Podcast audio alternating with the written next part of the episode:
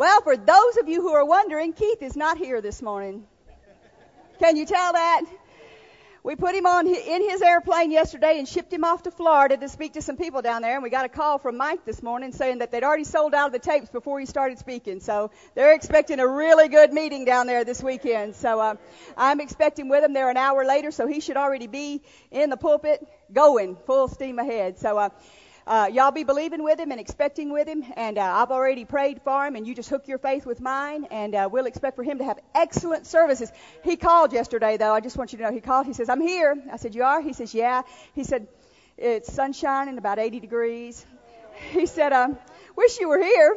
I said, yeah, I wish I was there too, you know.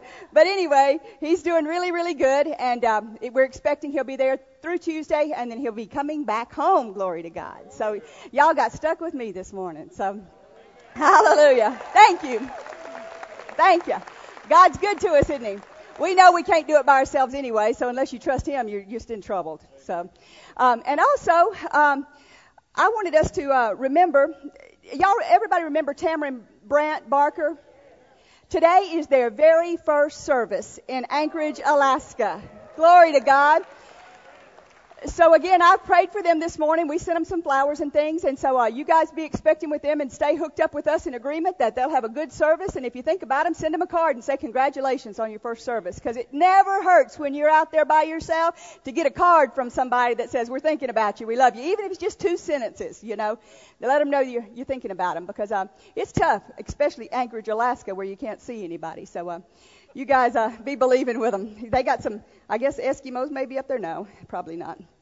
Yeah, it's too cold for me. I know that. I don't want to. I told them they may have to come down here if they want to see us. I'm not going up there. It's too cold. So, hallelujah. Well, I got a good message this morning. I went through four before I got this one, but I got one. Glory to God. So if you would turn with me this morning in your Bibles to First Peter.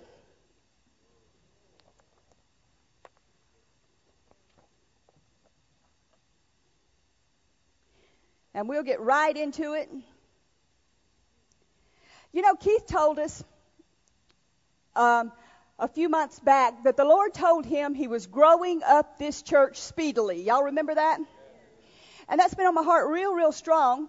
Um, I got a message about grace, and I got a message about standing, and I got a message on healing, and the Lord said, "No, it's not those things. It's this." You know. So I, I spent yesterday again, you know, studying about this, and I realized why. Because if God is growing us up quickly, we've got to know how to grow up quickly. Do you understand? You can't just expect to grow up and not even know how. You know, um, the Lord treats spirituality and thinks of spirituality just exactly like you think about a child. Do you understand what I'm saying? Children are born, they don't know nothing. And it takes the parent to teach them everything. It takes a parent to teach them. They don't know how to feed themselves. They don't know how to uh, tie their shoes. They don't know how to read. They don't know how to write. They don't know how to be polite. They don't know how to be respectful. They don't know how to do any of those things except the parents. And you know, you have to go and get a driver's license, but you don't have to go and get a parent's license, you know. And sometimes I wonder about that with the parents in today's society. But good parents train their children up properly. And when you get in, you, you can go into situations with kids, and by the time you're in there with them, sometimes for five minutes, you're wishing they were gone. But then there's other kids, you can be around them for a week, and they're just the most enjoyable things. Well, what's the difference in that? The way they were trained, the way their parents brought them up. Some kids, you walk into a room, I've heard Dave and Kim say, they never took anything off the t- coffee table when Ramsey was little. You know, they just taught her, no, you don't grab that off the coffee table. You know, training the child in the way that they're supposed to go. Well, we would be wrong as parents to um, just assume that baby Christians know how to raise themselves up. And it, it, would be wrong of us. Say, for instance, you go out into a restaurant here in Branson, and you're there eating at a table, and um, you start getting flaky. You know, I used to work at Rhema, and some people I think uh, we got the religious spirits and the nuts out of the woodwork sometime because uh, we'd get a call, and I worked in the admissions office, was over the admissions office, and they'd call sometime, and they'd say, you got a nut over here standing in the middle of a table, you know, preaching to everybody. And he said, this is a restaurant. It's not a church, you know, come get him, you know. And then, then you've got the other side of, of people that are standing on railroad tracks daring the railroad cars or train to hit them, you know. I mean, flaky, weird. You know what I mean? Flaky, weird. That's weird. If you don't know that's weird, that's weird. To stand on a railroad track and dare a train to hit you, guess what? It's gonna hit you. If you stand there, it's going to hit you. You know, I mean, God didn't tell us. It, it says, "Tempt not the Lord." It doesn't say to tempt Him. You know, so uh, so it would be a problem. We, as your spiritual leaders, if we didn't train you up in the way that you were to go, and you went out to some restaurant and started, you know, praying in tongues and hocus pocus over some people in a restaurant, and nobody around understood what was going on, and uh, you made yourself look dumb, and you made the church look dumb and you made everybody that went to church here look dumb because just one person in here can make every person that attends here look like an idiot. You know it? You know, it's like, you know, you, you don't have to be, if you're around a family and they've got six kids and you're with one of the kids and they are raving mad. They're climbing the walls and pulling the curtains down and destroying the table and on the coffee table kicking everything off and, and in your kitchen drawers pulling out everything. You, you don't want the other five to come. Right? You don't, you don't want the other five there with you. So, um, in praying yesterday about us growing up spiritually and us maturing spiritually, the Lord dealt with me about some things that Brother Hagin taught us so, so many years ago when we were first in the ministry. And so I want to touch on some of that this morning. Are y'all ready? Y'all believe with me because again, I can't do anything unless the Lord helps us and you can't receive anything unless the Lord opens the eyes of your understanding so that you can see it. So let's pray and ask the Lord to help us this morning to lead us in everything that we say and everything that we do. So Father, we just lift up this service to you this morning and we ask you for your supernatural anointing for the hearers this morning, Father, that these words sink deep into their hearts and that your word will not return void, but it will accomplish those things that it set out to do, Father. And I just ask you for utterance and anointing, Father, on my words, that I say only the words that you would have me to say, clear and concise, Father, to co- accomplish the task that you've set before me this morning. And we thank you in advance for doing that. In Jesus' name. Amen. Um, while I was praying just then, I don't know about you, but I pray and my mind's going in another direction sometimes. The Lord said, How many of you already can tell a difference in your body this morning? Stand up. You know what? There was ten lepers and only one of them went back and thanked the Lord.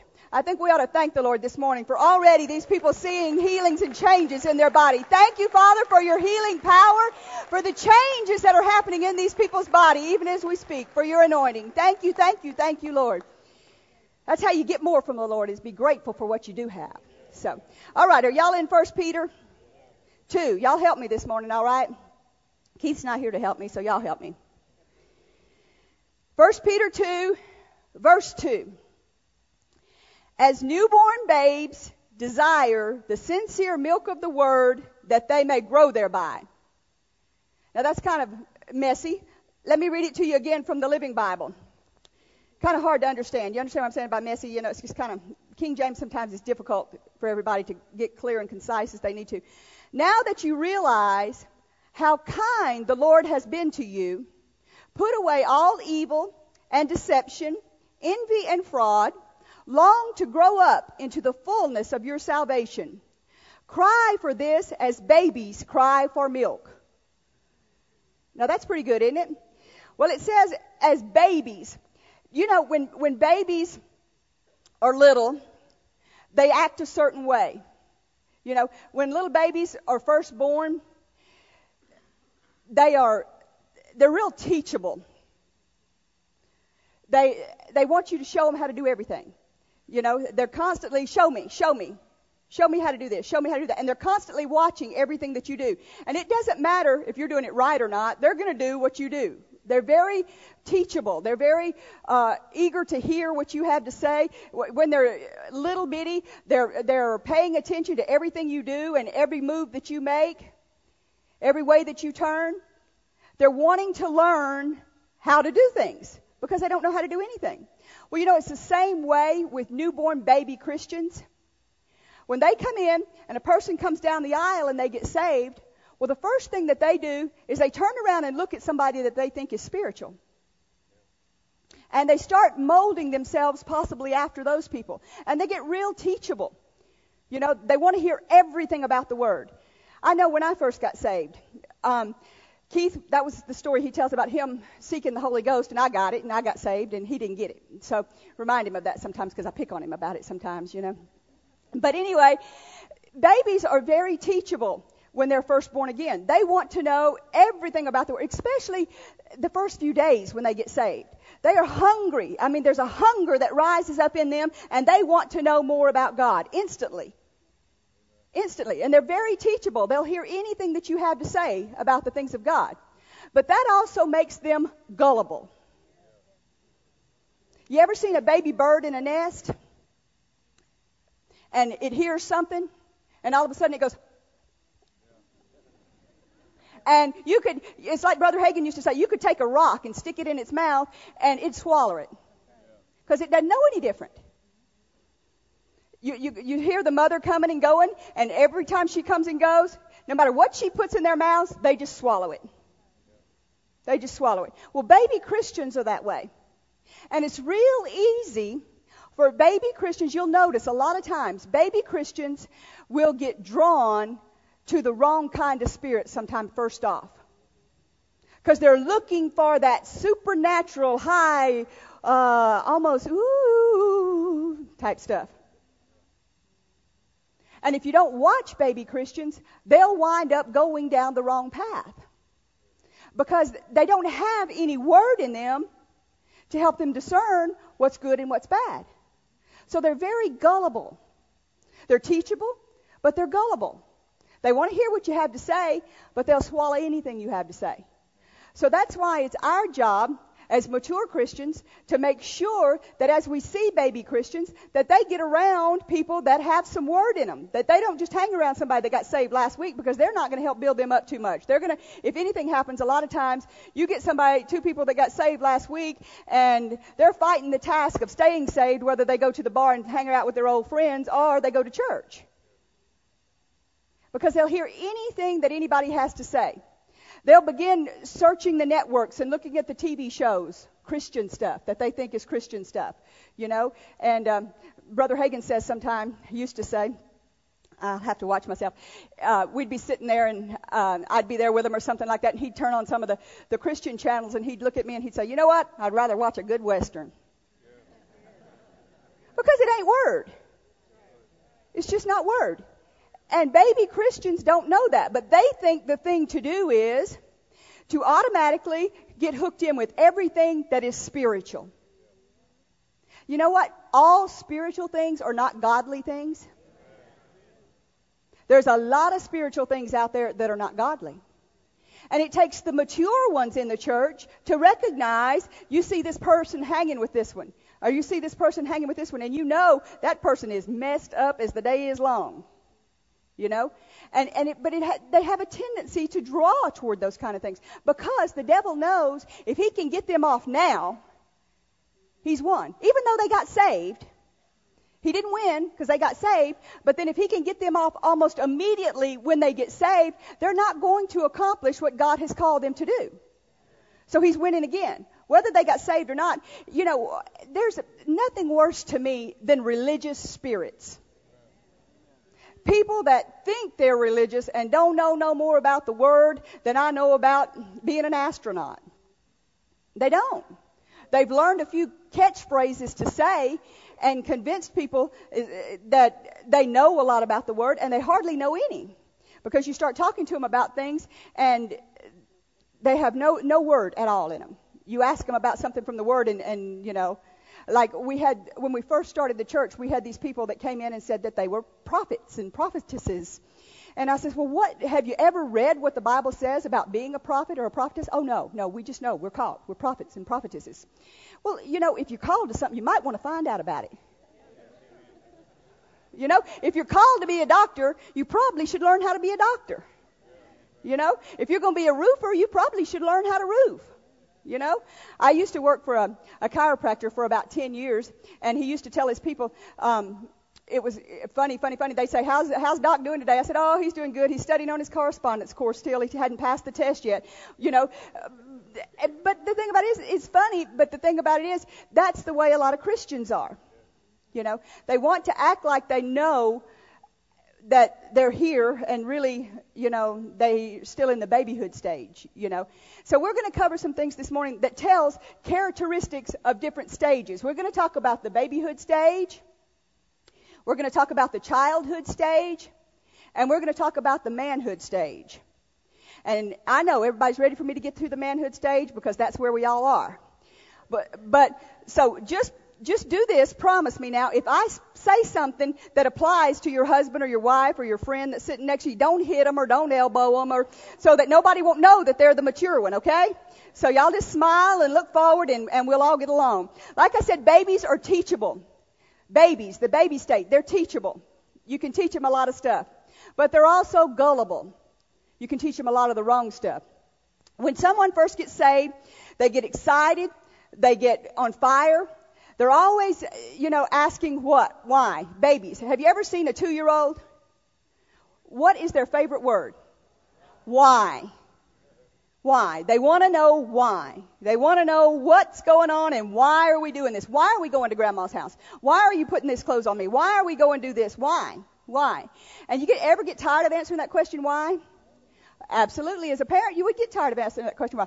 Well, you as m- more mature Christians can't get tired of the baby Christian asking you every other breath, why? Why do they do that like that at church? Why do you have to pray? Why do you have to read your Bible? Why do you have to go to church? Why? You ever have anybody asking you those questions?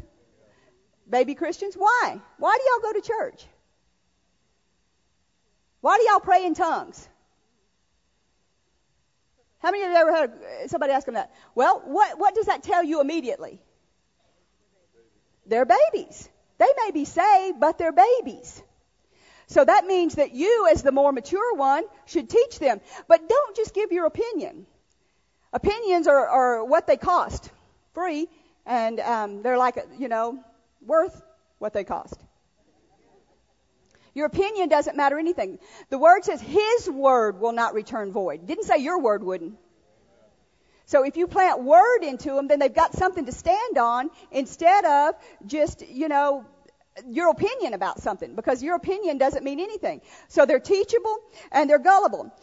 The, the thing that I think about when I think about baby Christians is they, they begin to, along with babies, they'll, little kids will watch anything that they can see on TV. If it's exciting, if it's full of life and color, they'll watch it. Well, that's the way Christians are. Baby Christians. Baby Christians, to me, are some of the worst about grabbing everybody's book and reading it. Because they want to get spiritual fast. I know when we first started serving the Lord, well, let's see, Keith and I had been married maybe two years. And um, he had gotten saved when he was younger, and I started working for another chiropractor before I went to the one that I was telling you about. So I've worked for him for a long time. Um, and um, he had a library, a tape library, and it was probably about half of this section here, up and down, floor to ceiling. It had Brother Hagin, it had um, Brother Copeland, it had Charles Capps and Jerry Savelle, and and just about anybody you could think of that was Word and Faith coming out during the early se- late 70s. Am I keep something in my mic keeps hitting or something? It sounds like it's. Is that better? We'll see if that's better. No, it's still doing it. Something's hitting. Anyway, and we got these tapes, and uh, he kept trying and trying to get us to listen to him, and we wouldn't listen to him. So finally, one day, he said, "Just take this one tape home with you, and if you don't like it, I'll never say anything to you about it again." And so I took it I picked which one. He said, just take a single. So I picked which single. And um, when I picked the single, it was Brother Copeland's single. And we knew nothing about Brother Copeland. We'd never seen him, never met him, never heard him, never knew there was a Brother Copeland, never heard you were supposed to listen to tapes or anything like that. So we started listening to Brother Copeland's tapes. And we got that one, and, I mean, it hit us down in our spirit. And it was like food to a starving person. You know, it's like somebody that had been on a desert island for 20 years, and they got their first Happy Meal. You know, that was good to them, you know? And, um, so we started listening to these tapes. We listened to them night and day, night and day, night and day. Well, he said, you know, you've run out of Brother Copeland tapes. Why don't you listen to one of these other guys' tapes, like Brother Hagin or Brother Jerry or Brother Chat Capps or, or one of these guys? And um, I said, um, he says we're out of his, and I told Keith this, and he said, well, I don't want to listen to anybody else's tapes because I know this bears witness with my heart. And I know I am too immature. Now that's wisdom. I am too immature to be able to decipher what is right and what is wrong. And I know this bears witness with my heart. He probably didn't use that terminology, but I know this feels right to me or something like that. And so we wouldn't listen to anybody else's tapes for the longest time, not knowing that Brother Hagin had taught Brother Copeland 98% of what he knew at the time. You know, and so, um, but you, you should be guarded as a baby Christian. You should be very, very, very, very careful about what you read, about what you listen to, about what you hear, because the devil is at that point in time in your life trying to convince you to get you on another track instead of the right track. Because he knows if he can get you off now, you are not the detriment to him that you will be if you know about faith and you know about healing and you know about prosperity. 98% of the people that are born again, immediately the devil's going to send someone to them and say that faith message isn't right. That prosperity stuff is of the devil. That healing stuff, oh, I'd stay away from that. Instantly when people get saved, it's like the devil has a plan and you walk out the church door that morning when you get saved and you're going to run into those people that the devil has set in your path to convince you that these things that you think in your heart are right are wrong. And that's what happens to babies. So if you get a book or you get a tape or you get a TV program and it's not feeding you faith, it's not cheering you up, it's not bringing you to a higher level, but it's causing you to question. It's causing you to begin to say, well, I wonder about that. Because the things of God you don't question. You just instantly know in your heart the things of God. They bear witness with your spirit, like he's been teaching us, being led by the Spirit. It's like a co-witness immediately. Yeah, that's right. You don't question it. But the devil immediately tries to get you into the intellectual plane.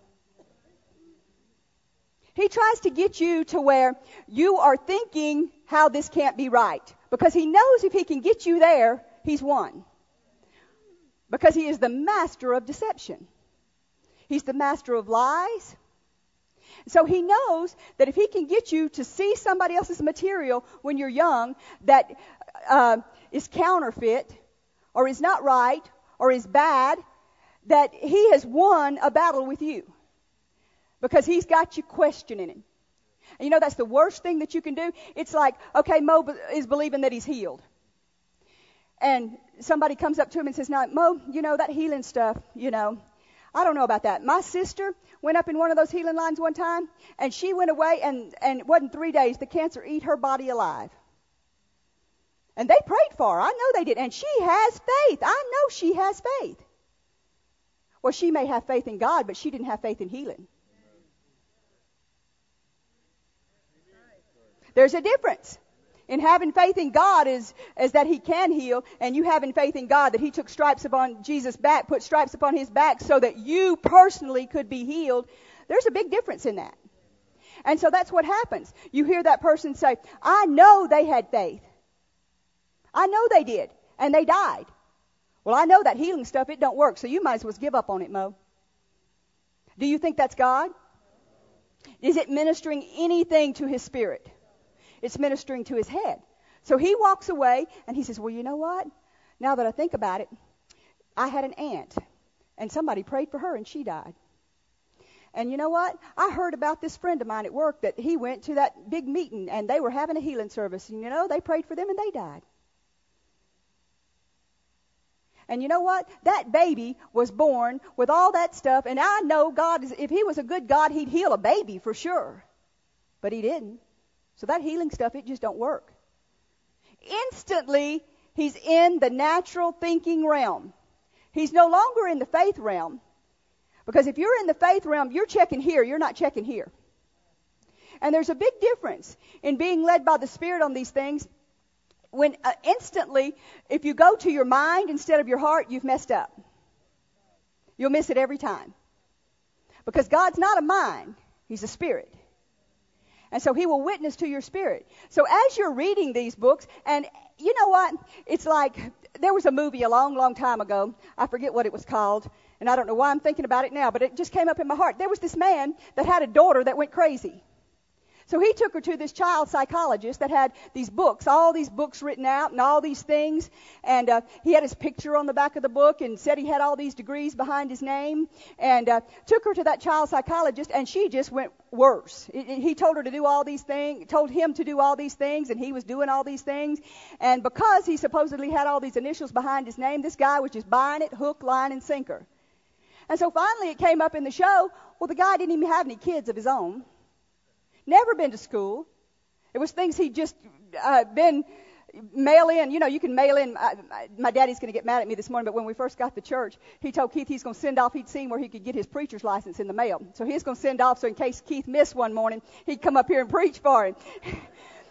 and then he came in here and he stood up on the platform before we got the church done. He said, "No, I don't think I'm going to do that." I think I changed my mind. So he was going to send off and get his preacher's license, you know? Well, you know, it's more than just a license there's got to be some anointing behind what you're doing. And I don't care what profession that you are in or what your job task is, you're either anointed to do it or you're not. I mean, I don't care if you shovel ditches. You can be anointed to shovel ditches, you know? And if you're in a position that you're not anointed to do it, you better be finding where God's graced you to do it because uh, you'll fall on your face. So my point in all that part is the gullible part.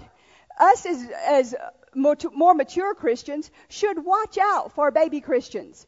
Don't just hand them anybody's book or tape that you've not listened to and that you don't know is anointed or ordained of God, not of man. You know, uh, it would be real wrong for me to go out and get somebody a tape that I'd not listened to and hand it to them and say, you know, I heard this tape was real good. You know, but I've not listened to it you know? And you as the more mature one should be ready to explain to them anything that they listen to on that tape that you just gave them and if you can't then you probably should study it yourself you know before you give it to them but if you get a book and you start reading it and it starts pulling on you and pulling you down instead of building you up throw it away. Get it out of your house. Burn it. Anybody can write a book anybody about any subject that they want to write about about child rearing about depression about like i said about that little boy this morning uh, the teachers told him he had whatever that i don't even like to remember the names of those kind of things because they just annoy me because i just think a lot of times it's teachers not wanting to deal with the kids and don't know how to deal with them so they want them to be like this so they don't have to deal with them you know? So um it's a pet peeve. I don't get on my soapbox here. Um but anyway we prayed for that little boy and I mean, this guy that told him that had all kind of degrees behind his name.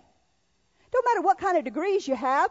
It matters what the anointing says and what the word says. And people like that that are babies don't know the difference between deciphering. It's like, it's almost like a doctor's word is God.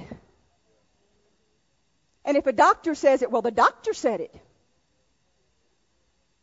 The doctor said it. Well, that doesn't mean a thing. God said something too. And what he says should so far outweigh than anything. How many doctors have made mistakes? How many doctors you go get a second opinion and it's nothing like what they said it was, or it's it's a totally different thing. How many doctors have cut off the wrong foot or the wrong leg or the wrong hand? They're just human. They're not God. So if if they've told you something that's wrong with your body, compare it with the Word. Get, get books that build you up, not tear you down. Do not read, do not be like some people. They'll read books that they say counteract, you know, because they want to know how the other side believes so that they can fight for the right side. That's dumb. It's like, you know, people that, that are really good at telling counterfeit bills they don't study the counterfeit. They've never seen them all. What they study is they study the real bill and they know it forward and backwards and inside and out and they can tell you what it smells like, what it feels like, what it weighs, what it, you know, every little groove and crevice on it. You don't have to study the negative to know the best. You don't have to study those books, cult books about uh, not healing or, or witchcraft or to be able to teach your kids to stay against witchcraft. That's dumb. That's opening your heart up to those things and giving that devil a place to get in and, and feed you that stuff and bring it back to you. I know I can I can turn the TV on and I won't watch something five minutes. I'll change the channel because no matter what you think, that plants thoughts in your head and your heart and your mind, and you do have to deal with it later, whether you want to or not. I don't care whether it's a Christian program or some secular program. Do not let things get into your hearts. Don't be like those little birds and just open your mouth and let anything that anybody brings past you dump into your heart. Because then you have to get it out. Then you have to come back and start what? start taking baby steps again and um, start going in the right direction again. Another thing about babies is they're very, very touchy and they're very, very selfish. Have you ever seen that? Little babies, they have a toy. You know, I'll go back here in the children's classes and I'll watch them sometime. And uh, unless they're trained, a lot of them are selfish. Because that's the nature of the flesh. It's like, no, that's my toy. And they take it back. No, that's my gun. And they take it back.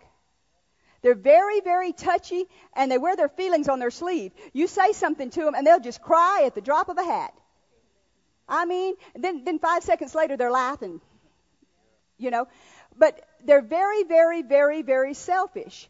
They don't, everything is about them. They want to eat when they want to eat. They don't want to sleep when they don't want to sleep. They want to go where they want to go. They want to do what they want to do. They are very, very, very selfish.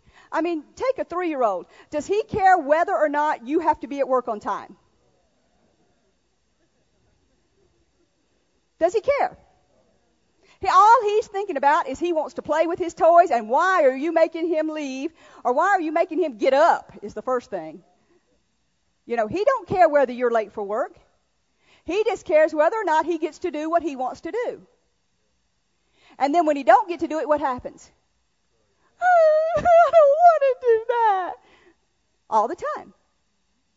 Very, very selfish. I want to eat. I don't want to eat this. I used to have a friend that I worked with, she had a four year old little boy.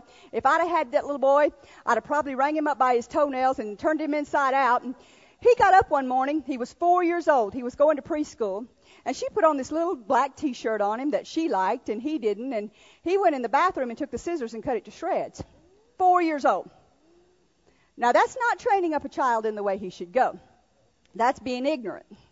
Because if you let your four year old win, guess what? When he's 16 and he's bigger than you, it's too late. He still wins. You know, you, what you've got to do is you've got to stop things in their tracks when they're that age.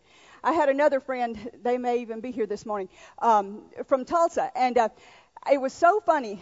He, we were talking to him one day, and he had a little three-year-old, and uh, he told him, "Now I want you to go in there, and I want you to pick up your toys in your room." And the the little boy didn't do it, and so he went in there and he spanked him. And the little boy stomped his feet and threw his toys in the toy box, you know, and uh, crawled up on the bed and started wailing and everything else. And and uh, Daddy says, "No, that won't get it." So he spanked him again. So he picked up his toys. He said, "Now put the toys right in the box." So he went over there and he took the toys and he just cramming them in there. You could tell nothing had changed in his heart. His heart was still exactly the same way. So he kept throwing the toys in the box, so he spanked him again. He said that went on all night long. I think he was two and a half or three years old at the time. He said all night long that went on. He said, I would try and he would resist, and I would try and he would resist. And he said the Lord told him if he didn't break it that night, he'd have to break it when he was 18, and it would be almost impossible. So he kept on and he kept on and he kept on, and he said, I cried, he cried, but by the next morning, I have not had to spank him since. But that same child was here a few weeks ago and he is um, 17, I think, maybe 18, has a job, bought himself a, a new Corvette, serving the Lord, sent us a letter last week with his paycheck saying he wanted to give to us. Now that's a 17 or 18 year old. Now what would have happened had he not have, when he was two or three years old, broken that rebellion from him, changed his life then, instead of waiting till he was here, because he's already bigger than his daddy. If he'd have waited till he was then, it would have been almost impossible. Well, his little girl comes up after him. He washes his truck. He says, Now I just washed the truck. We got some people coming to town. I do not want you guys putting your hands on the windows. The little girl's probably two or three. Same type scenario. The little girl gets in the truck. I kid you not, if this is not kids, I don't know what it is. The little girl gets in the truck. She sits in the front seat with her seatbelt on. She gets up on her knees and licks the window with her tongue. Now, she didn't touch it with her hands.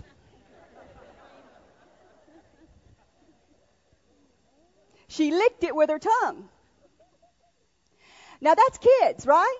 That sounds just exactly like what kids will do. They're selfish and they're touchy. Well, he broke the th- same thing in her. And they're both wonderful kids today. Not rebellious and having to wonder where they are half the night. But how does that apply to babies in the church? Don't hit nobody. Do they care whether you have to be someplace?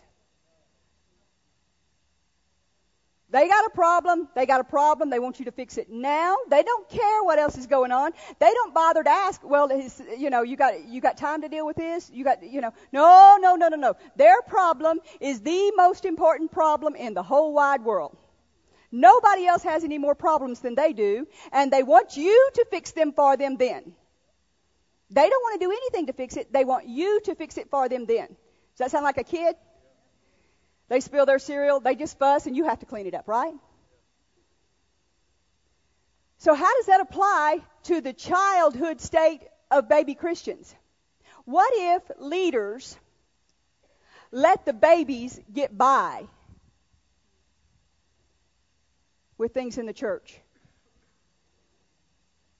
What if the leaders let the babies get by with backbiting or talking or what if the leaders let the babies get by with being mean to somebody else in the church? What if the leaders tell the people, do this, and they lick it with their tongue? Because it's the technical, it, that's not what they said. What if leaders in the church wait till somebody is um, way more mature, which they will never be. That's the difference between uh, baby Christians and baby kids. If you don't grow up spiritually, you will never grow up spiritually. If you don't change things, you will never grow up spiritually. You know, there's there's people that have been saved 60, 70 years and are still babies. It's not like with childhood. Even it's exactly the same in some ways. Some babies that are 50 years old are still babies today. They still have to have their way. You know, they never grow up. They, everybody at school is um, wrong and they're right. I mean, there's some kids that go to school and no teacher is good enough for them. The teacher's always the one in the wrong. The child is never, I tell you what, when I went to school, if I did something wrong, I got one whipping at school, one from my mama, and one from my daddy when I got home. And it was no question about it. It was not going to be anything to discuss. If you did it, you did it, you fess up to it, and you go and apologize to them for doing it. I mean, it's not okay to uh, spiritually be the kind of person that you can constantly be saying everybody else is wrong and you're right. Nobody, you can't get along with anybody. It's like, say, say, uh, Miss Jean's in here with the cleaning team, and she's got a bunch of people cleaning for her. And um, everybody else is getting along just great. Everybody's just doing great. But then you get one in here in amongst them, and all of a sudden, nobody's doing anything right. And they start talking to this one, and you know what? Miss Jean's not doing that right. If she would, if she'd just do this, then, then this would be a lot easier. Or if she'd get us this, then this would be a lot easier. And you know, why did they pick her to be over this?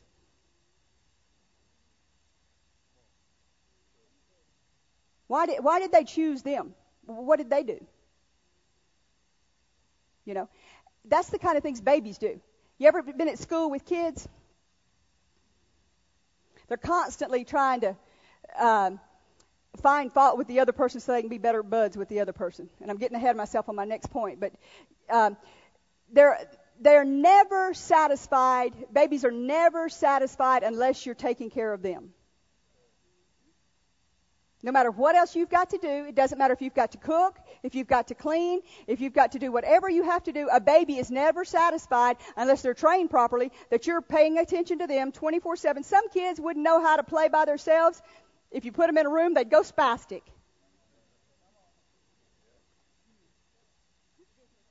That's the way some adults are. Some adults can't play with other people. It's got to be their way or no way. Some adults can't work together. You can say, okay, I want you 10 guys to get over here and do this. Everybody's got their own idea and nobody submits to nobody. Everybody's got their own idea of how it needs to be done.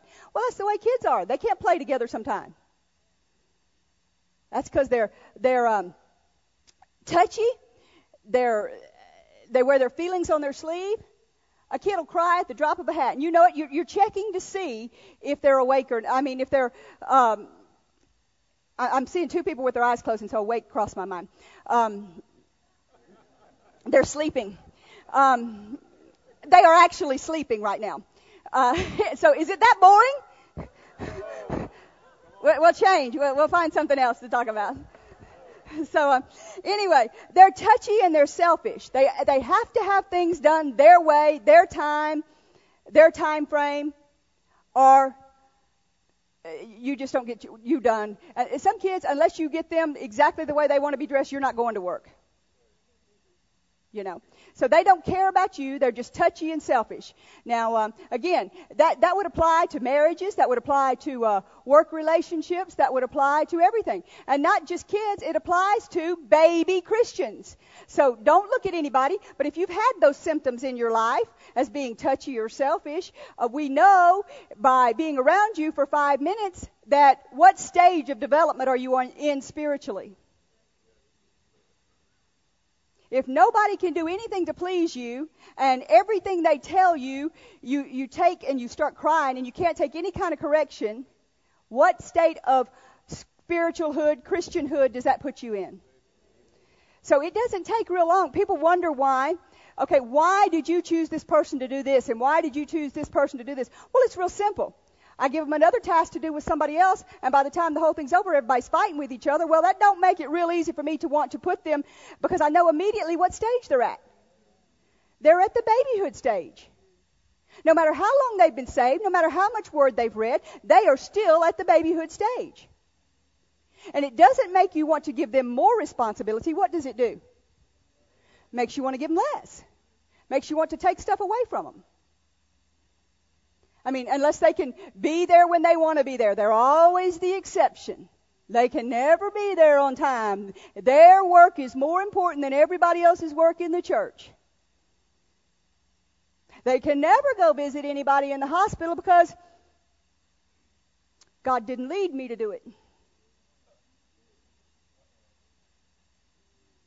That tells me baby. What does it mean? If you're supposed to be submitted to somebody and you're supposed to be helping them and doing what they're wanting to do, you should really find out what they want done. It's like a wife, you know. I, I, I've had women, you know, they tell me, I am the world's best wife. I fix everything the way my husband wants it. I have his shoes in his closet, just the ones that match the black suit are underneath it. The socks are in the shoes.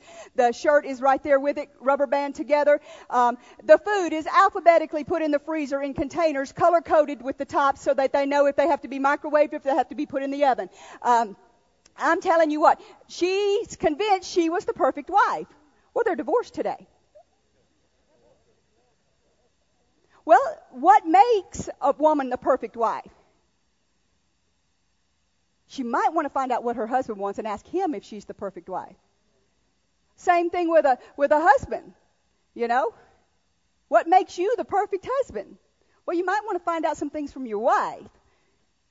Well, it's the same way with babyhood Christians. They always have to have things done their way. They're never willing to give in to anybody else. They're never willing to change anything to help anybody else. If it's not their way and the way that they think they have heard from God, then it's not good enough. And so when you're around people like that, it doesn't matter if they've been saved for 75 years. Where do you peg them? Y'all got quiet. Y'all, if you say it loud, people won't know you're talking about yourself. It's like babyhood, you know? Yeah, they're just a big baby, you know? I've been there. There's certain things in your life that you just, you know, you don't understand. Why do I have to do that today, darling? Why do I have to go counsel with that person all day long? It's not my problems. They're the one that got themselves in a mess. Why do I have to deal with it? I was enjoying my day off. Why do I have to go fix their mess that God's been dealing with them about 10 years to change? And here they are, they're getting kicked out of their apartment today. They're getting kicked out of their house today. Why do I have to fix it for them?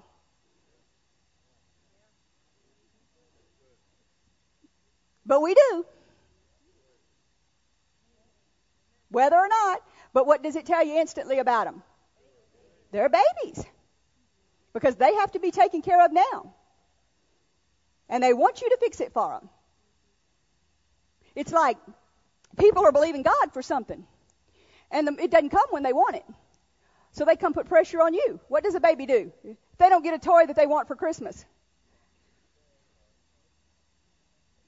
They pitch a fit. You can give them. Have you ever seen kids? You can give them every toy under the sun, and they get finished at the Christmas tree, and they're still complaining because they didn't get something. I'd take every one of their gifts back. You know? Well, that's the way, you know, uh, some baby Christians are. They call themselves believing God for something, but when God doesn't come through for them, well, they're going to start putting pressure on some people. And most likely it's going to be us. Give us the money now. You know? Pay our light bill today or we're going to be without electricity. Pay our phone bill today. And they've got a $550 phone bill that they've been calling everybody in the country long distance and we're supposed to pay it for them. You know? So that's the way babies are. They're always looking to somebody else to fix their problems for them. They're unwilling to fix their problems themselves, unwilling to seek God for themselves. They want mama and daddy to fix everything for them. They don't want to pray. They don't want to hear from God. They don't want to do anything. They just want to be selfish and get you to straighten out their mess for them today that they've been building on for 60 years. So none of us in here are babies, right? Right. None of us are babies. You know, so when you see that, you just pray for people and you say, you know what, Lord, help them grow up. And if you think some of these things apply to you, don't tell anybody. Just change them. You know? Just fix them. So that's the babyhood. Everybody got it. They're teachable. They want to hear everything that everybody has to say about spiritual things. They're gullible. Open wide, fill it. Rocks or whatever. And then they're touchy and selfish. They want things done their way now, how they want it done. They don't care if it's convenient for you or not convenient for you, or you've got the money or you don't have the money, or if it's three o'clock in the morning, or if you've been up for three days or not. They want you to fix it for them now. Babies cry in the middle of the night time. What does mama have to do? Get up. What does daddy have to do? Hit mama. right? No, I'm just kidding. Some daddies get up. Just kidding, just kidding, just kidding. As long as you are sensitive and easily hurt, you will stay a baby in Christ forever. You will not grow up. No matter how many chapters you read in your Bible, it'll help you to grow up, but you have to do the Word. You can't just hear the Word. You have to do the Word. Okay, so the second one is childhood. Turn to Ephesians.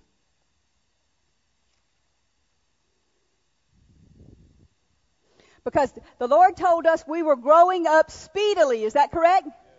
So in order to grow up speedily, what do you do with your kids?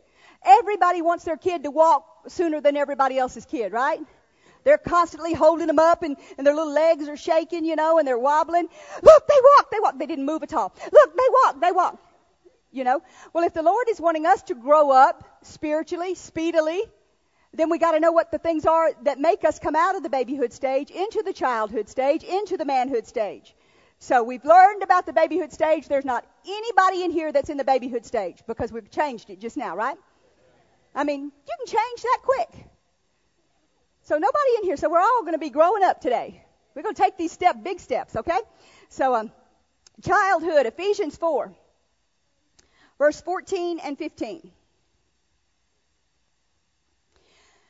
That we henceforth be no more children, tossed to and fro, and carried about with every wind of doctrine by the sleight of men and cunning craftiness, whereby they lie in wait to deceive, but speak the truth in love, may grow up into all, in him, in all things, which he is the head, even Christ.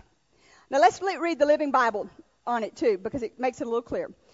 Then we will no longer be like children, forever changing our minds about what we believe, because someone has told us something different, or has cleverly lied to us and made the lie sound like the truth. Does that sound like a child? That they could be gullible to believe that? Then we will no longer be like children, forever changing our minds about what we believe because someone has told us something different or has cleverly lied to us and made the lie sound like the truth. Does that sound like something a child would do? I mean, you go to school and they tell they tell a lie. Okay, say um, um, somebody likes the same boyfriend or something like that. Some kids, you know, and and uh, they'll go to that boy, that other girl, and tell the, something that's not true about her to get them to break up. They'll say, You know what she did? I saw her with this other guy. I saw her, they were doing this and they were doing that and they were holding hands and I saw them kissing. Does that sound like kids? Because she wants that guy. Sounds just like kids. Or go home and, and, um, and I saw the other day, I thought, be more mature parents than that. I think parents ought to be so full of the word in order to raise their children properly, to know when they're telling a lie or telling the truth, it's almost impossible to raise a child without having the spirit to me. You know, I mean, we don't have any, but I've been around enough of them. Like the other day, we were at the airport with some people. And uh, these three little kids were playing and playing, and I was watching the whole thing. And the one little girl pushed the other little girl down on the rock. Tri- then when she got up, she tripped her again, and she fell down again. And so the one little girl comes running to her mother, and she says, Mama, she tripped me. I didn't do nothing to her and she tripped me. Well, the other little girl says, I didn't. It was an accident. I didn't mean to do it. It was an accident. And so the mother of the one that actually was lying looked at the other little girl and she says, Oh, you'll be all right. She didn't mean to do it. And believed her. And told the other little girl to grow up instead of getting a, a hand to the back of her rear side and said, You don't lie ever. Under any circumstance. Well, how do you know that as a parent? You got to know by the Spirit. I could, I mean, I saw it, but I knew in my heart the whole time that kid is lying out of her teeth. And so what happens when she gets to school? Well, the parent is going to think that all the teachers are wrong and, and they're just picking on her kid and because she will not look at the truth about her kid.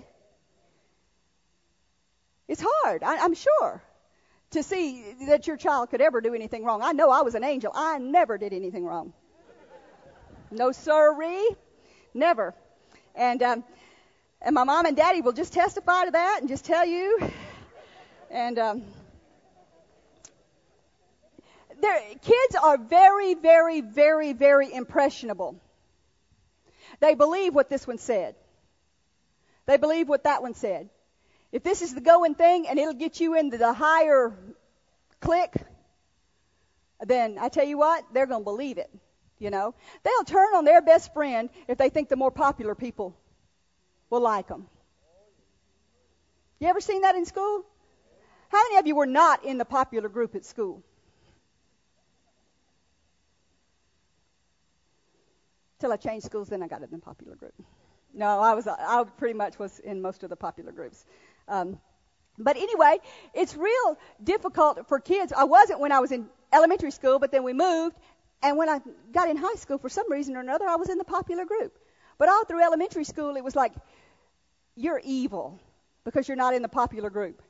And everybody was constantly telling things about the other person to make them look bad so that they could, if they could get to one of the people in the popular group and they could say, you know what they did? You know, they did this, they did that, because they're trying to win you so that they can get in your group, they'll tell you anything. They'll tell you it's black when it's white. They'll tell you they paid five dollars when they paid five thousand. Because they want to be in the popular group. That's kids. Kids will do it in a heartbeat. They're very, very impressionable. They'll change sides just like night and day because they want to hang with the right crowd. And they'll do dumb stuff like, you know, some of the things kids and boys will do. They'll drive fast, they'll race, they'll do things that they know they shouldn't do be impressionable to things. They know they shouldn't be out there racing or walking on that edge of that cliff or, or, you know, taking drugs or drinking just to fit in. I mean, peer pressure among kids is absolutely probably the worst thing that kids go through. It's terrible. I mean, you have to smoke this joint in order to be with our group. And all this hazing stuff and all this stuff that's going on. It's terrible. How does that apply to spiritual children? Do you think somebody would come and tell me something about you so that they could get closer to me? In a heartbeat. But you know what I do with that kind of stuff? The person that comes and tells me, I have way less respect for them than I do the other person. Because, I mean, if we had it happen once, we had it happen 10,000 times. People wanted to be, Keith and I were friends because we were with mom and dad night and day. They wanted to tell us something about somebody else that they said something about dad or they said something about mom or they did this or they did that so that they could be your friend so that you, they could get closer to mom and dad. And they will use you and chew you up and spit you out and stab you in the back. That's the way kids are. That's the way spiritual kids are too. So we know if, say, Shirley comes here and she tells Dave, Do you know what Nancy did? Do you know how rude she was to me? Do you know how mean she was to me? I tell you what, I would never put up with that kind of stuff. Well, instantly it makes me wonder, which Shirley would never do, because she's so sweet and precious. But um, it would it would make it would, Dave would come to me and he'll say, they're messed up. That's about all he'd say. They're messed up. And that'd probably be the end of the conversation because we won't talk about it. Because there's because gossip is is worthless. And you know what?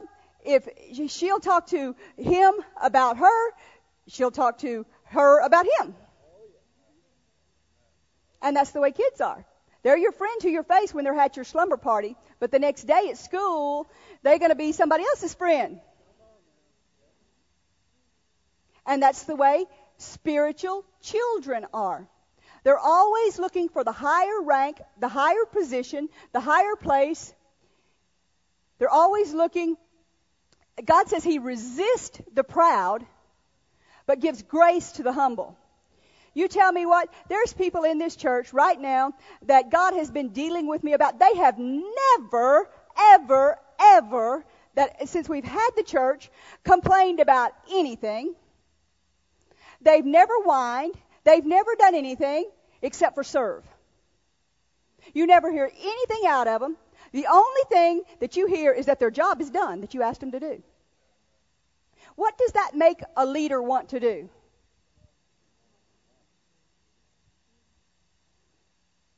Makes him want to elevate them. God's the same way. He is exactly the same way. Kids are that way. You know, your child, okay? You've got kids, and you tell them clean up your room and do your homework and make good grades at school, and they're just doing it. You never have any troubles out of them. What happens at graduation time? You're saving every dime that you can get your hands on to buy them a car for graduation. You're doing everything that you can do to bless them because they don't give you any trouble. You don't look for the child that's been giving you trouble for the last 10 years and say, Here, I want to bless you with this car. You've been such a rebellious child. You've always had to have your way. I just love that about you. I'm going to give you this car. Well, no. You, you might do it because you love them because you're their parent, but it ain't because of what they did for sure. So, um, when, when kids are, are that way, they're real unsteady. They go up and down like a yo-yo. One day they're happy, one day they're sad, one day they're depressed. I mean, look at teenagers. I mean, you talk about a yo-yo. If their boyfriend likes them and they got a new outfit to wear, you talk about they are happy. You know? But if they broke up with their boyfriend and their hair is not doing right and they got a pimple that day, it's over. The whole world, I want to die. I want to kill myself. I'm not making this up. You know it's true. We've all been teens. I've been there. I can I may not have a teen, but I was a teen. And I know what teens do. You're happy if your boyfriend likes you and he sends you flowers, but if you don't and things are not going good, then you're depressed and you just want to lay in the bed and whine. Nobody likes me. Nobody won't do nothing for me and nobody likes me. Well, how does that fit into spiritual babies? If everything's going good for them today and they got a chunk, they're happy. They are cheerful. Yay! They want to be around you. You want to be around them. But don't let that light be, bill be past you. Don't let that car payment be past you. They're ready to commit suicide. The word doesn't work anymore. Just doesn't work anymore. It worked yesterday because I got the chunk, but this week the light bill's due. I didn't get a chunk. God's not faithful. Doesn't work anymore. God didn't come through for me. So therefore, he's not faithful. So therefore, I'm depressed and I'm going to commit suicide. But tomorrow the chunk comes. And they're telling everybody at church about their chunk and how God blessed them and how good he is. So they're happy. But the baby got sick. And daddy lost his job. And my mother in law moved in.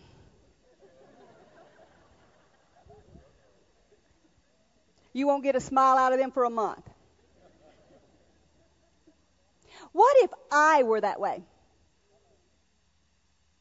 What if I my staff can tell you, answer, I wish I had a count sometime. I wish I had a count of how many questions I answered in one day. Like Karen called me one day and she said, um, I got some questions for you. I've only got 47. And I said, Karen, multiply that by 20 people. Then the church people. Then Nancy calls and she says, Oh, I got all these questions. I got all these things. So what if I, I said, Oh, Lord, we got a chunk today. Things are going good. All the light bills are paid. You know, the car payments are paid. The house is paid. All the people in the church are healthy. Nobody's in the hospital. I am happy. Yes, sir. I know sometimes on Sunday afternoon or on Saturday, Dave and I and Nancy will agree. Nobody calls tomorrow. Nobody goes in the hospital. We need a day off. Come on. Come on, God. You can do it. You can do it. Give us a day off, you know? But, doesn't, usually doesn't happen that way somebody's usually, you know, having to deal with something, and so uh, we're there for them. But what if I, every time I had to deal with a situation that didn't look like it was going to work out, didn't look like God was going to come through for me, didn't look like they were going to get healed. They died, as a matter of fact. What if church payment was late? Never will be, but what if it was? And I got up here to tell the testimonies, you know, and I got up here and I said, Glory to God, we got some testimonies here this morning, but I'm not God's favorite anymore.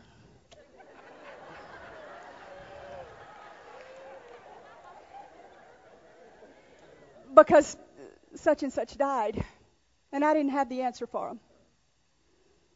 And such and such, they repossessed their car, and I didn't know what to do and such and such such's 96 year old grandmother went home to be with the Lord.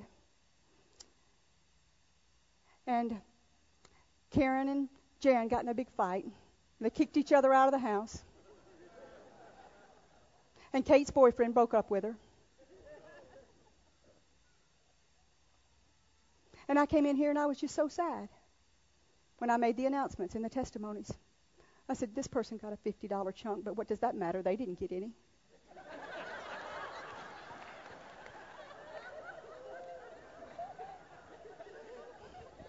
Never smile.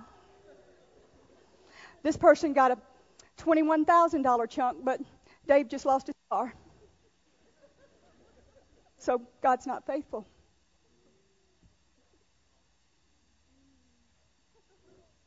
What if Sharon just got healed of cancer? But so what? Mr. Stanley, he's dying. So what difference does it make? God's unfaithful. What if I was like that? Exactly. This guy says I wouldn't be here.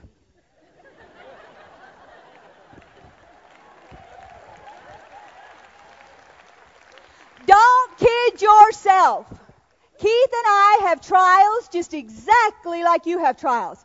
They may not be our own trials personally, but every trial that every person has in this church we have to deal with. And we have to hear from God about do we pay their bills when they ain't been working in two years? How do you feel about that as a church? Somebody calls the office. This is a good time for me to ask this. Keith will probably say you probably shouldn't have done that, but no. I'm going to do it anyway. He's not here, and then I'll tell him about it. No, he, he wouldn't care.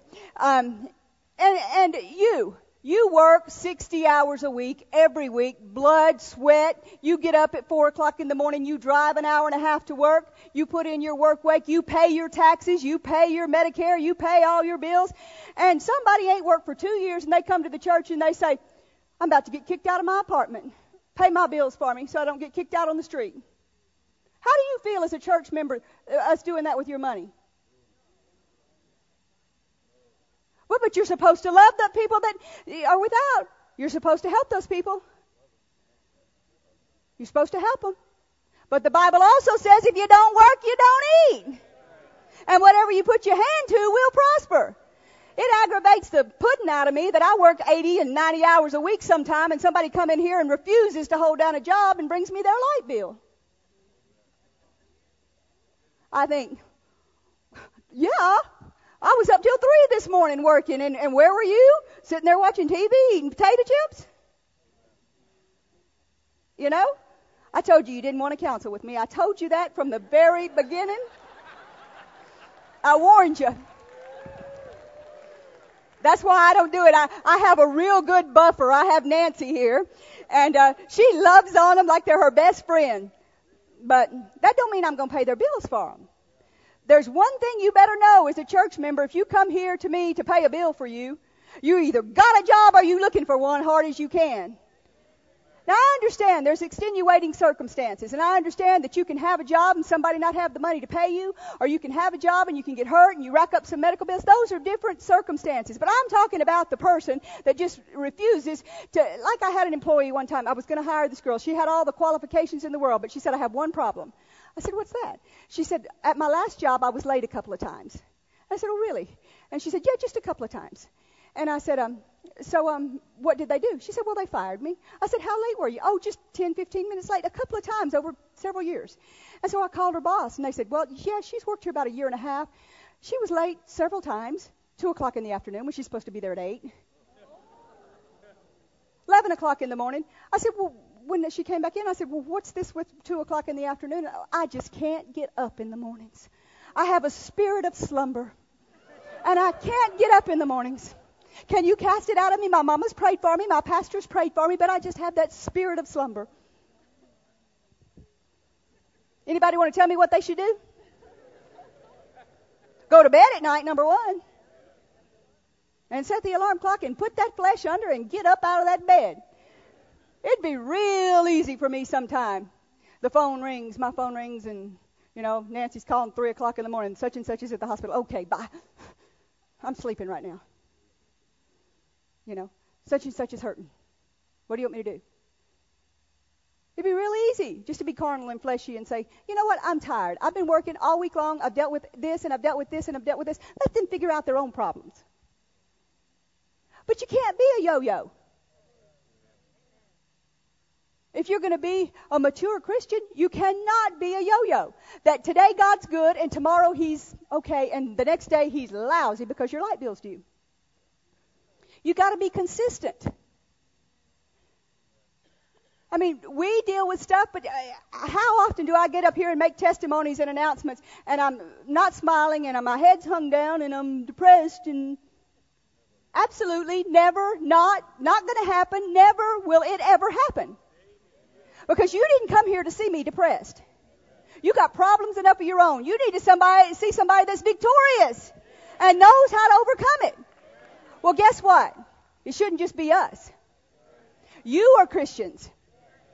And people are not here or come to church or see you in a restaurant or see you on the job and they see you one day, you're up and you're cheerful and you're smiling and the next day you're more depressed than they are a sinner. Doesn't work that way. What stage is a person at when they're up and down like a yo-yo? So if you see somebody that's yo-yoing and what do you say? They're a child. They're, don't hit nobody. I see some of that. Don't don't do that.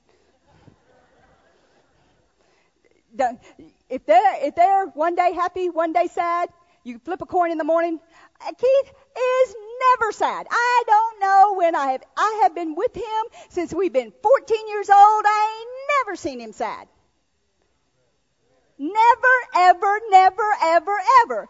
And I guarantee you, we've had as much or more trials and tests than anybody in this room. And I ain't never seen him sad. Never depressed. Never gives in to depression. Never gives. It's just not okay. Never. Ever, ever, never, never, never, like he says. What has he said? Ever, never, ever, never, never, ever. Never, ever, never, never, never, ever, ever, never. Feel sorry for yourself. Ever, never, never, ever, never. So, okay, they're unsteady, they're unreliable, and they're impressionable. Unsteady up and down like a yo-yo. Unreliable. You ask a child to do something for you. Can you 100% count that it's done? You ask a child, you say, now little Johnny, he's 12 years old, 10 years old. You say, little Johnny, take out the trash tonight. It's your job, take out the trash. Well, you smell something the next day. Whew, what's that? I know Johnny took out the trash because I told him to, and he always does what I tell him to do. Always. Always, always. But you look under the counter and there's the trash. Kids always do what they're told, right? You tell a child to do something and you can count on it, like you can count on spelling your name, that it's done. You tell them to clean up your room. You tell them to be home from a date at a certain time. How many parents have ever set up late? I never did this to mine. Never, never, never, never.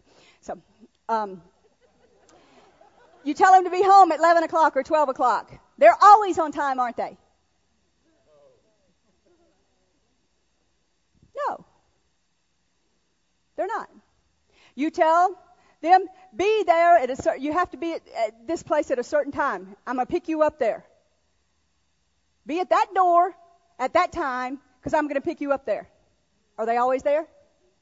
They got busy talking to their friends and wasn't paying attention, and you had to get out of the car, and you're late. You've got an appointment. You have to go in the school. You have to hunt them down. Bring them out. Come on, we got to go. Kids always do exactly what they're asked to do. I know our children's workers would be just thrilled if kids always did exactly what they were asked to do. Don't throw that, they'll say, and there it goes. You know. You ever tell a kid, don't play with that ball in the house? How many kids play with the ball in the house? They're gonna do it. They're gonna try. You're gonna turn your head and there's gonna be the broken vase because how did that vase get broken? I don't know. I don't know. The ball's hid now. But you know, they were playing with a ball in the house. What about spiritual kids? Y'all got quiet.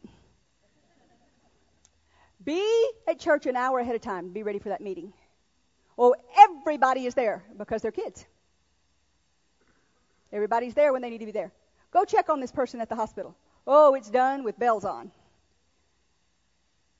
Um, always do this. Oh, you can count on it. You never have to repeat it twice. Because they're kids. They got it the first time. Karen yesterday had a situation, and she said, I told him already. And I said, Yeah, and I told you some things already, too. I said, Guess what? Tell him again. That's the way kids are. You keep on it. You shouldn't have to. God's not that way. He won't continue doing that way. He'll tell you to do something, and you don't do it, and you just won't get promoted. You just won't go to the next level. But we as parents, with kids, we ask them to do something, and they don't do it. What should we do if they don't do it? Johnny didn't take out the trash. You smell it. So, what should you do? You should take out the trash for him. He'll get it next time. You should clean up his room for him because he's just a kid. You should do his homework for him because really he's got a lot going. He's got soccer practice and he's got softball and he's got music practice and so his life is so so busy that um, he doesn't have time to do his homework. So you should just do it for him. What kind of example is that setting for that child? If you do it for them, they will be forever your child. Forever your child. They will be a 62 year old child. And expecting everybody else to do things for them always. What should we do as leaders in the church? We ask somebody to do something, and you check on it and it's not done. Imagine that. That would never happen. What does that tell me immediately? They're children. You can't depend on them yet. They're children. They are undependable children. So nobody in here is at that child stage, right? Everybody's at the manhood stage, right? All right. So they're unsteady, they're unreliable, and they're impressionable. Another thing about kids is they're curious. It's 12 o'clock, and I got two more points, so y'all are just going to have to hang with me. I'll pull a Keith on y'all this morning. We had a healing line, which set us back just a little bit. Kids are curious. You ever put a bag on the table? What happens to it? They don't know what's in it. What about Christmas? What if you left their Christmas presents underneath the tree for about a month? Every one of them would be open. They'd know everything that was in them. Another word for curious is what? Thank you. I didn't want to say it.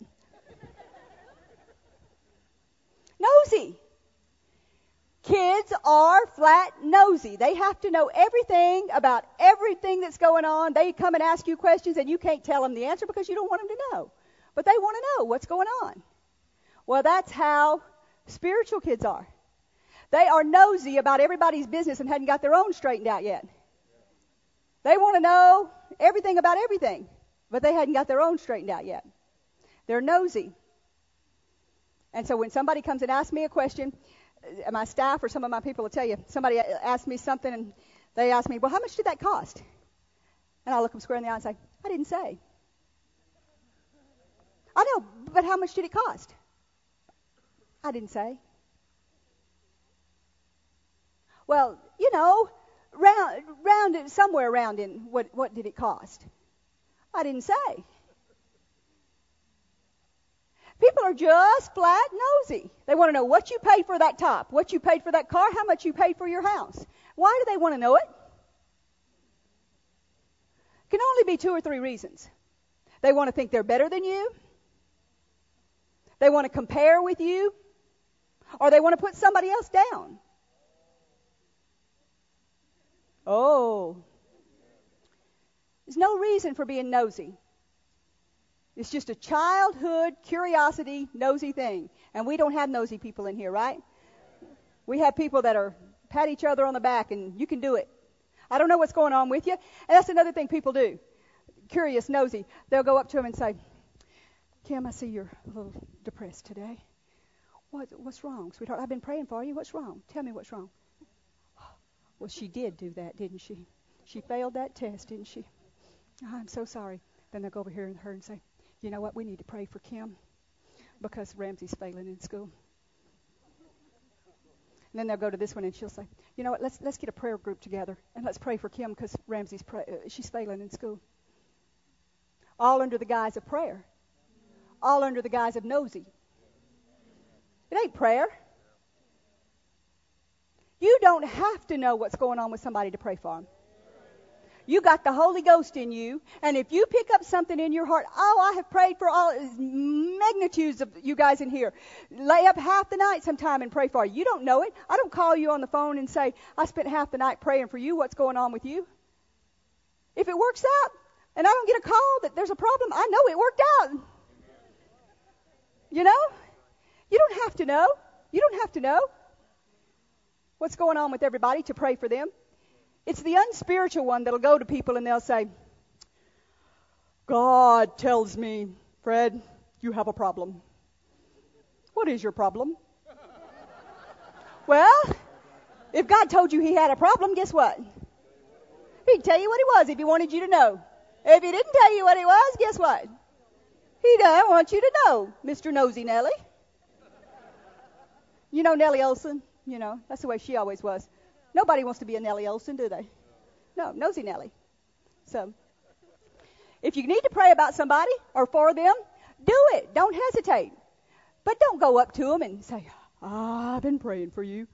So what? You should be praying for people. It's like, you know, I run on my treadmill every day. I, I run on my treadmill every day. I don't get up and tell everybody when I get to work, I ran today. You know what? I ran. Why? Because it's routine to me. It's a normal thing. It's something I do every single day. I got up and went to work today. I don't tell everybody, I got up and went to work today. Well, it's Sunday and I went to church today. What does that say? That you rarely go to church, but you went today. right? You know, we got up and went to church today. You don't, you don't broadcast it to people at work tomorrow. You went to church yesterday do you? It's just part of your life. Well, that's the way praying for people should be. You don't have to be nosy to pray for people. It should just be part of your life. Every day, every person in this room should get somebody on their heart if they're being led by God at all, and God would quicken them. And just the other day, Nancy went to the hospital to check on somebody, and she said she was upset. She said, Mrs. Moore, I prayed for him. I woke up and prayed for him the other night.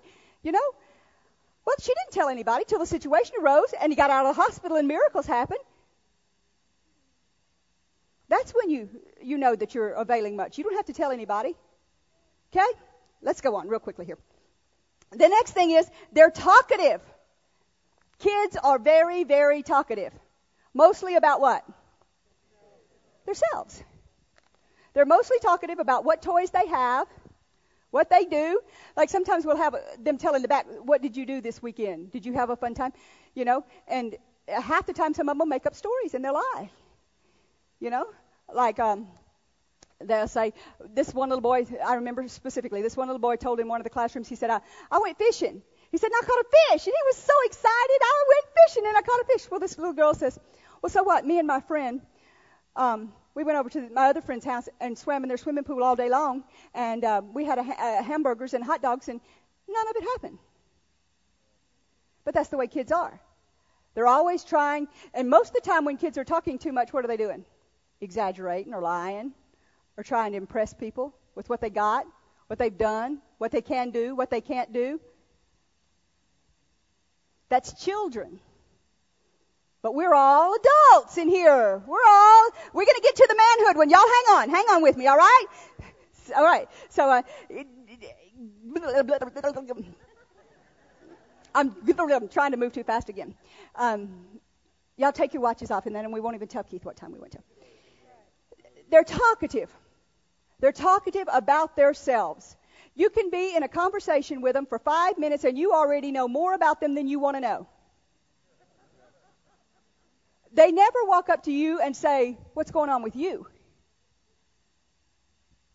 Y'all doing okay? They always want to tell you what's going on with them and the t- trials and tests that they've been through this week. But what they don't know, but just because you don't say anything about yours because you're more mature, doesn't mean you don't have them. So be careful. People are going to peg you, especially after today. You go talking to them about yourself or about your kids and your grandkids and your this and your that and all about you and how wonderful you are and how wonderful your house is and how wonderful your car is and and um, I mean how you learned how to clean a toilet.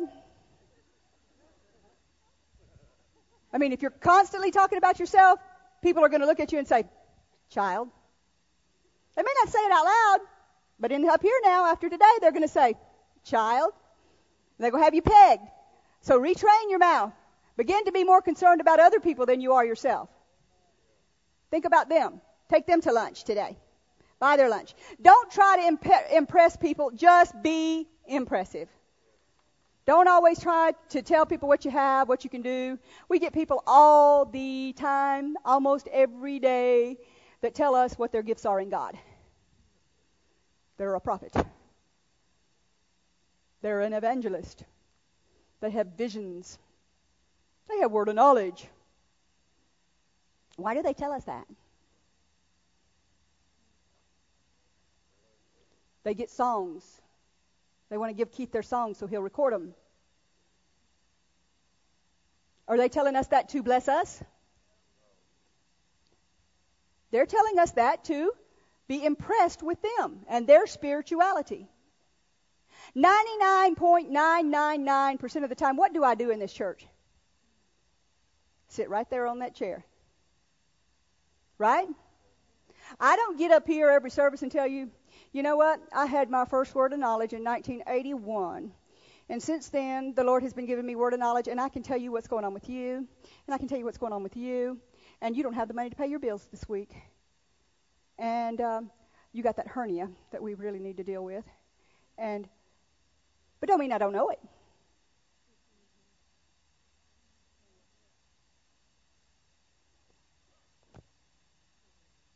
My job, 98% of the time in a service, is to help Keith and to be hooked with him and be believing with him and be expecting that he says exactly what the Lord wants him to say in the manner that he wants him to say it. And then deal with everything else that's going on with the kids and deal with everything else that's going on with this problem in the car parking lot and this person just broke into this car. This you, you understand what I'm saying? But I don't get up here and every week and tell you all the things that's going on. It's unnecessary. Don't talk about yourself. The biggest thing that you can do to impress people is you care about them. That will impress people because there's so few and far between people that actually genuinely care about what you're saying or if something's going on with you. They're more interested in their self. They're more interested in what they want, what they need, those kind of things. So you be the exception to the rule and jump up out of the childhood state and move into the manhood state. Ready for manhood, 1 Corinthians.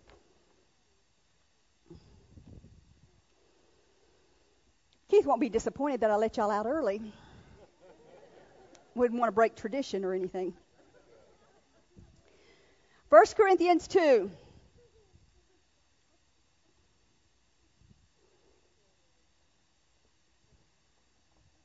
Verse 14.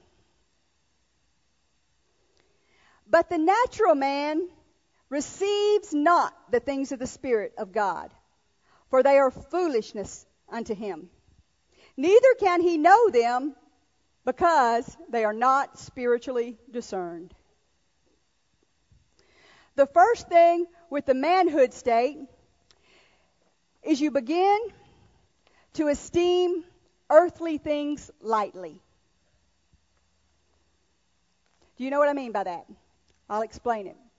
You begin to esteem the things of God more important than the things of the earth. You begin to realize life is short. And you know what? We're all going to get to heaven one day. And um, you know how much, you know me after what I just said. I think everybody should work. But your work is not the most important thing. It's what you're doing for God. Now, if you're at work every day and you're ministering, doing exactly what the Lord told you to do, then you're right in His perfect will. When you get to the throne and He says, What'd you do for me while you was down there? Well, I hauled gravel every day in a truck. Good. You did just exactly what I told you to do. But if he told you to do that and be an usher, and you didn't,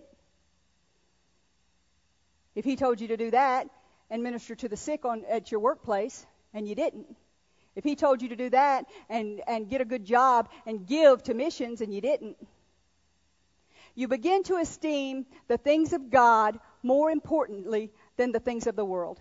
That's a manhood Christian. That's a Christian that has matured to the level that they understand that this life is just a vapor. It's going to be here for a little while, then it's going to be gone. And what's going to matter is what you accomplish for the Lord. What's going to matter is if you did what the Lord asked you to do. So many times in situations, every person in this room, myself included, are busy. He says, don't use the B word. But you understand what I'm saying. I mean, if you just looked at your day, you know, you're, you're meeting yourself coming back sometime. But look at that day in the perspective of what did I do for God today? That's a manhood Christian. That's a person that is more mature in the Lord than the baby that's touchy and selfish because it didn't get its way. Could care less about getting its way, it's more interested in other people. They esteem the things of God more highly than the things of the earth. They're God conscious, number two. Baby Christians are self conscious. They always think about what others think about them. That's a baby Christian. You're constantly concerned about, Jim's concerned about what Laura thinks about him. He's really concerned that if he wears that outfit, it might not look nice. He's really concerned about what they're going to think about him. Or he's really concerned that, you know, um, we're not going to be friends with him if he raises his hands and worships and praises God because he looks funny when he does it. More concerned about what people think about you than what God thinks about you. Baby Christians are self conscious. They think about their self all the time and what other people think about them. Mature adults in the manhood stage of Christianity think about what God thinks about what they're doing. If God says in the middle of the service, worship me, then it don't matter what Susie thinks about you. What does God think about you?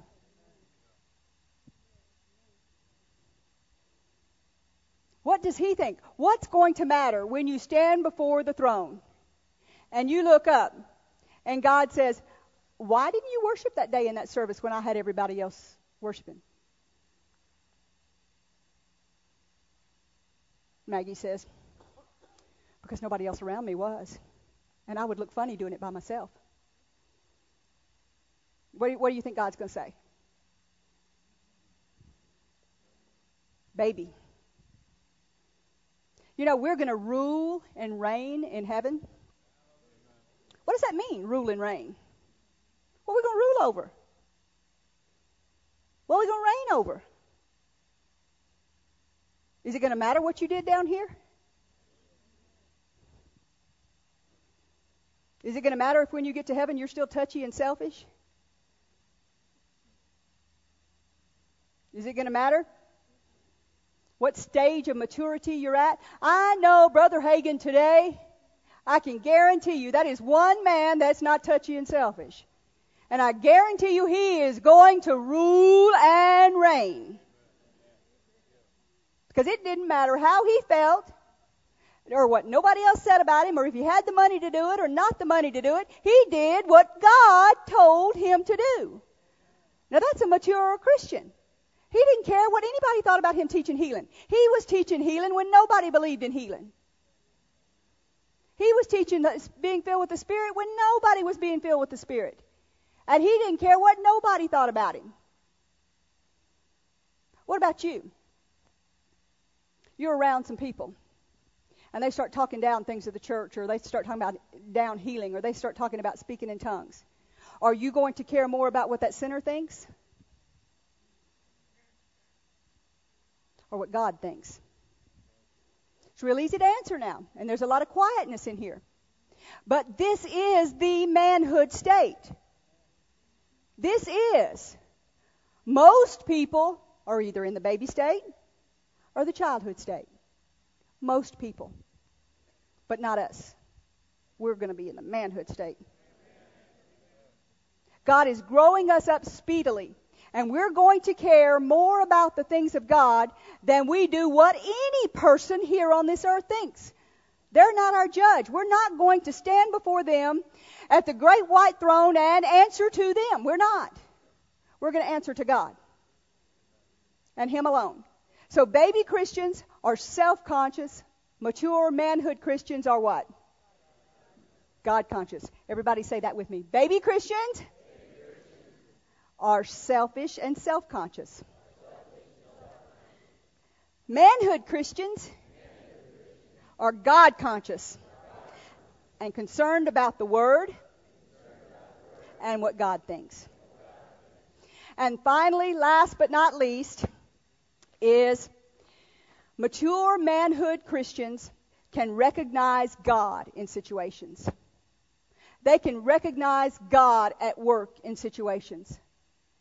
They see something happening and they recognize God did that for them. It wasn't luck. It wasn't consequence. It was God. Your bills got paid. Well, I just worked extra. God gave you the opportunity to work extra. Well, I just got healed because I took that medicine. Well, maybe God led you to that doctor to give you that medicine so that you could get healed. Mature Christians recognize God at work in their lives. And not only do they recognize Him, they thank Him and they praise Him for everything that's good in their life.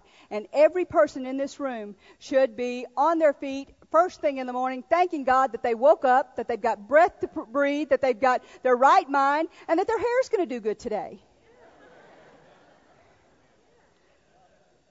Hey, if my hair does good, I guarantee you it's God, because I tell you what, sometimes I feel like it gives me fits.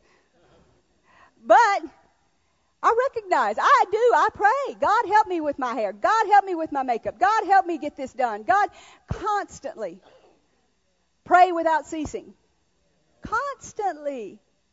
And I recognize when God does something. I recognize when God opens a door for me. I recognize when God helps one of my friends. I recognize when God deals with me. Uh, that's not just a natural thing to pray for that person. Or I recognize when he gives me an answer to somebody's situation. I don't take the credit for it. You ain't smart enough to come up with the answer, no matter what you think.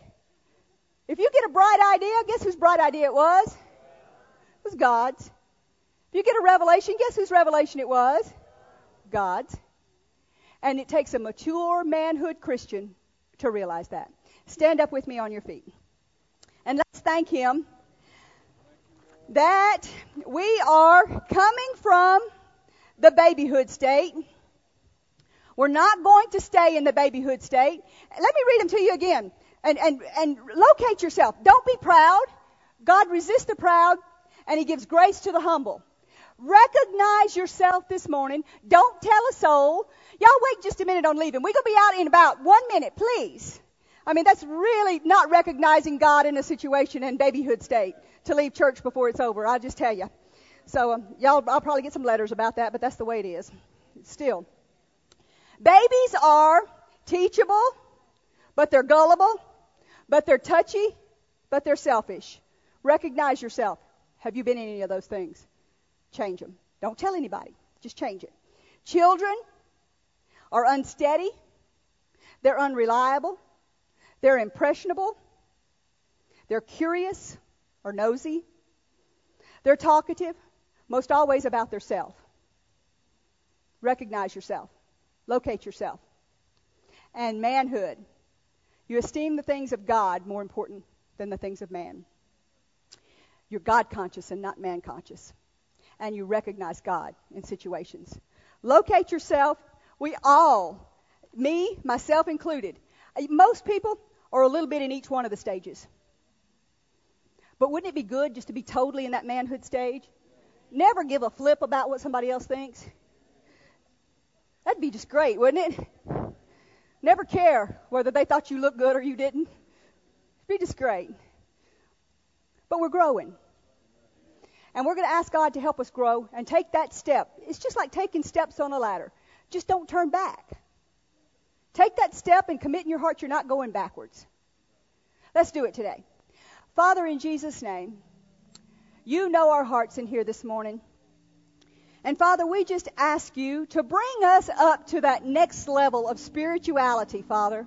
You said you were growing us up speedily. Well, help each and every one of us, myself included in this room today, to put off those things that are baby like. Put off those things that are childlike and step into the things that are God-like. Lord, I just ask you that your grace and your anointing be on each and every person in this room to take those steps and not turn back no matter what the devil says or does, but to take those steps and to go forward and do the things that you've called them to do. And I ask you that that anointing is working and penetrating into their hearts, Father. And the words that they've heard today will not return void. But when those situations arise in their life, they'll recognize them now and they'll say, you know what? I've been a baby about that. And change it. And I thank you for doing that for them. And Satan, you're bound concerning each and every person in this room, their thought life, their finances, their healing. We just thank you, Lord, that you're working on each and every one of their behalves and breaking free any financial status that they need now in Jesus' name. Breaking forth any healings that they need or any wisdom that they need, that they'll never be the same again after today in Jesus' name. Thank you, Lord. You can be seated for just a moment. Thank you, Lord. Thank you guys for being patient and kind this morning. I told somebody we've got some guests in from out of town this morning, and they said, Are you scared? I said, No. I said, Those people in that church, they'd love me no matter what. I said, What would there be to be scared about? You know? They're so sweet to me. I said, They know I'm God's favorite. they just want to get close to me because I'm His favorite. No, hallelujah. Maybe you were here this morning and you don't fit into any one of those categories. Maybe you were here this morning and you're not a baby Christian. You're not a child Christian and you're not a manhood Christian. Or maybe you thought you were a Christian and you weren't.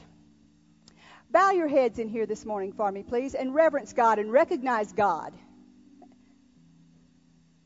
in these situations. And Lord, we just ask you if those people are in here this morning and they're not a baby and they're not a child and they're definitely not in the manhood state, but they're still searching for you. We lift them up to you this morning, Lord, and we ask you to draw them nigh, because you said no man could come unto me unless I draw them. So we ask you now, Father, to pull on those heartstrings and pull and tug on them now, Father, so that they would know that they can't, can't even go before the throne without making you Lord of their life. We just ask you for those people to come forward this morning, Father. And we just ask you now, Father, if there are those in here this morning and they were in the babyhood state and they did make you Lord of their lives, but because of people telling them wrong things, swaying them, because of being babies, they were impressionable and went off in the other direction. I ask you to draw them back in this morning, Father, and give them the grace and the strength to be able to receive you again this morning. And Lord, if there's those in here this morning that know you, but have not yet been filled with your spirit, that is the thing that will help them mature from babyhood to childhood to manhood. Because it will check them and it will alert them in their hearts and in their lives. And praying in tongues will build them up on your most holy faith. So we ask you for them this morning, Father. We lift them up to you this morning. And we thank you for drawing them this morning. Now, if I was praying for you this morning, and you have not ever made Jesus the Lord of your life, you're not in the babyhood state, you're not in the childhood state, you're definitely not in the manhood state, and you want to accept Him as your personal Savior so that you can begin to overcome in those areas, would you please raise your hand this morning? Thank you, Lord. Thank you, Lord. Thank you, Lord. Don't be ashamed. Every person in this room that has met the Lord had to walk the aisle at some point in their life. They had to accept Jesus as their personal Savior at some point in their lives. And the devil will try his best to convince you that living for God is no fun. Well, I beg to differ. Living for the devil is no fun. You're sick and broke all the most miserable days of your life. But living for God is the most fun you could ever have. So if you are not saved this morning, if you would please raise your hand. If you have been saved, but you've been swayed by wrong people and pulled off course, and you want to come back to the Lord this morning, would you please raise your hand? Thank you. Thank you. Thank you. Again, if you have been saved and you feel like when you were a baby, don't be ashamed of it because that's the devil's number one ploy with baby Christians is to pull them off before they can do anything for him. If that's you and you got off course, we want to hook up with you and strengthen you to not have to have that happen again. So please raise your hand. Several in here already have. Yes, thank you. Or if I was talking about you and you are not filled with the Spirit yet, the thing that will help you to mature quickly, and you would like to be filled this morning, please raise your hand. Speaking in tongues is wonderful. It'll be the thing that gets you over through those tests and trials. The more you pray in tongues, the easier they are to overcome. If that's you, please raise your hand. Thank you, Lord. Thank you, Lord. Well, everybody stand up then this morning. Make it a little easier. That person, uh, two people close to the back, if you raised your hands, would you please come down here to the front? We want to pray with you. We want to do just exactly like what we said we were going to do. We are going to pray with you. If you, if you would, please don't let the devil talk you out of it. There was a couple of people that raised their hands. Don't let him talk you out of it. If somebody's standing there beside them and they know that they raised their hand, you can come down here with them. Make it a little easier on them. Join hands, wrap around them, and come on down. Thank you, Lord. All right, well, let's just do this this way this morning then. And whoever you are, check with any one of these guys in a blue coat. They're all spirit filled, love the Lord, will help you any way that they can. If you have a question or you just want somebody to love on you, check with them. Them or their spouse will be glad to do that for you. So let's just bow our heads just a minute and pray over these people. And if you've already said this before, say it again to make it easier on these other people. Father God, thank you for Jesus. Thank you for sending him to the earth for me. That he paid the price for me. That I could be saved and healed and prosperous. Thank you for doing that for me. And I accept him as Lord of my life, never to be the same again. In Jesus' name, amen. So if that was you, please do that. Well, I don't know if you liked what I taught on this morning or not, but I want us to grow up. And if a parent loves you, they're going to care whether you grow up right or not. And um, I love you. If you don't know it, we love each and every one of you in here.